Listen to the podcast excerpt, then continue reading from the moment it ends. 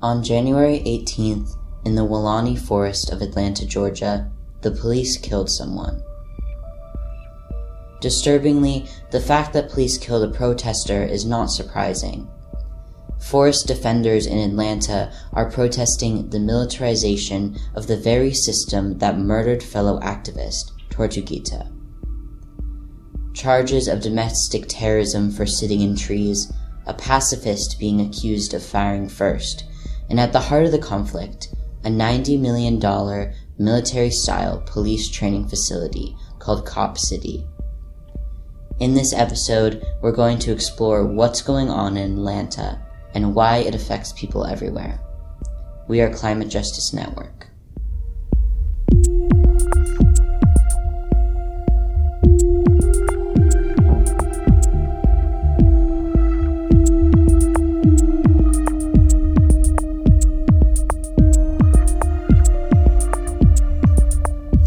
As tensions and police violence rise nationally, Atlanta approved the building of an 85 acre police training facility.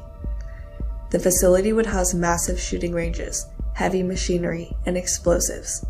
From pictures on the Atlanta Police Foundation website, it's clear that a mock city in the style of a low income community is going to be built.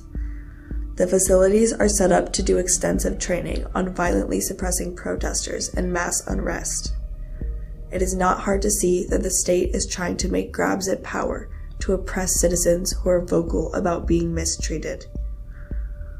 While the Atlanta Police Foundation boasts of their new classrooms for sensitivity training, they firmly ignore the lessons that they will be teaching on how to use military tactics against their own citizens. This kind of militarization will do little to stop the perpetration of violent suppression of Atlanta's people of color and working class community.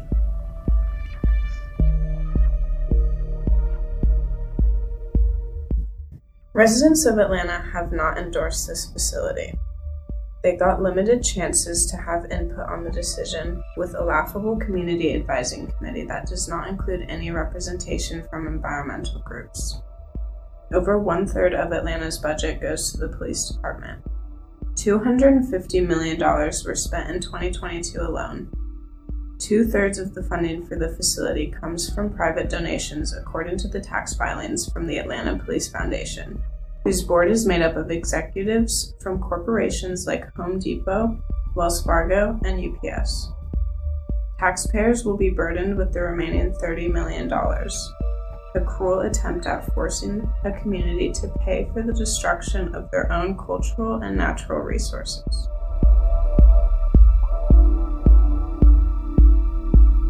In August 2022, the Atlanta Police Foundation released a progress report saying that the campus would, quote, simultaneously be purposed for green space for civilian usage.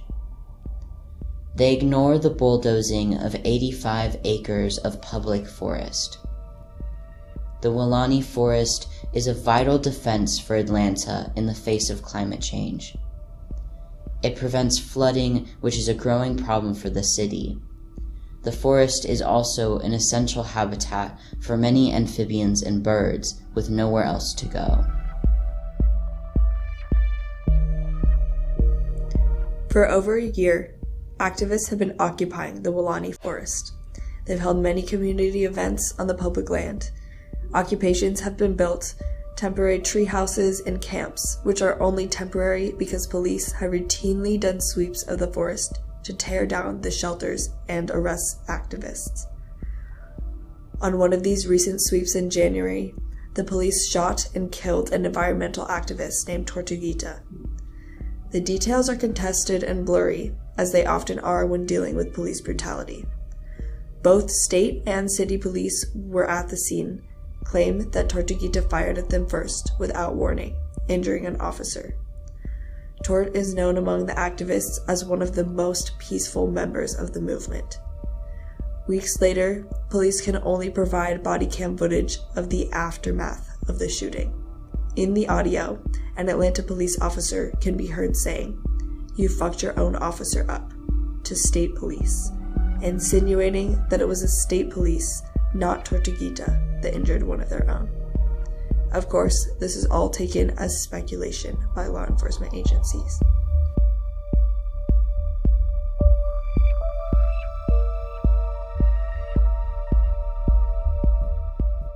This murder led to massive protests across the city. The city called a state of emergency. The U.S. Department of Homeland Security named the environmental movement domestic violent extremists. Police arrested 19 activists and charged them with domestic terrorism using a 2017 law. Critics argued that this law was always meant to target activists. These arrest warrants show that nine people were only accused of trespassing and camping in the forest, yet were charged with a felony. None of the people charged with domestic terrorism are accused of seriously injuring anyone.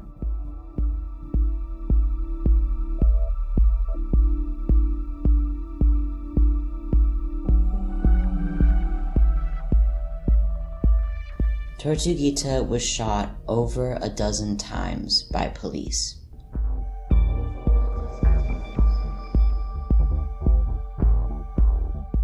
A facility like this would do little good in the hands of a system that can only provide footage of the aftermath. Cop City is a clear example of a deeper problem. Instead of investing in community support, cities in the US are choosing to fund police over and over again, pouring millions of dollars into a broken system. The state felt their power over citizens slipping with the protest against police violence in the summer of 2020. There's now a rush to re legitimize the power of the government by the only force they have militarized police. This is not just happening in Atlanta.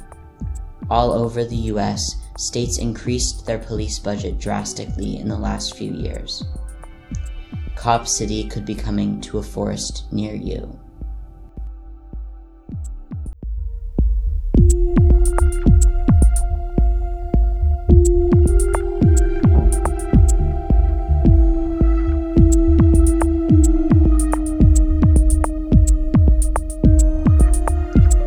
Stay updated on the situation, follow Defend Atlanta Forest on Instagram and Defend ATL Forest on Twitter.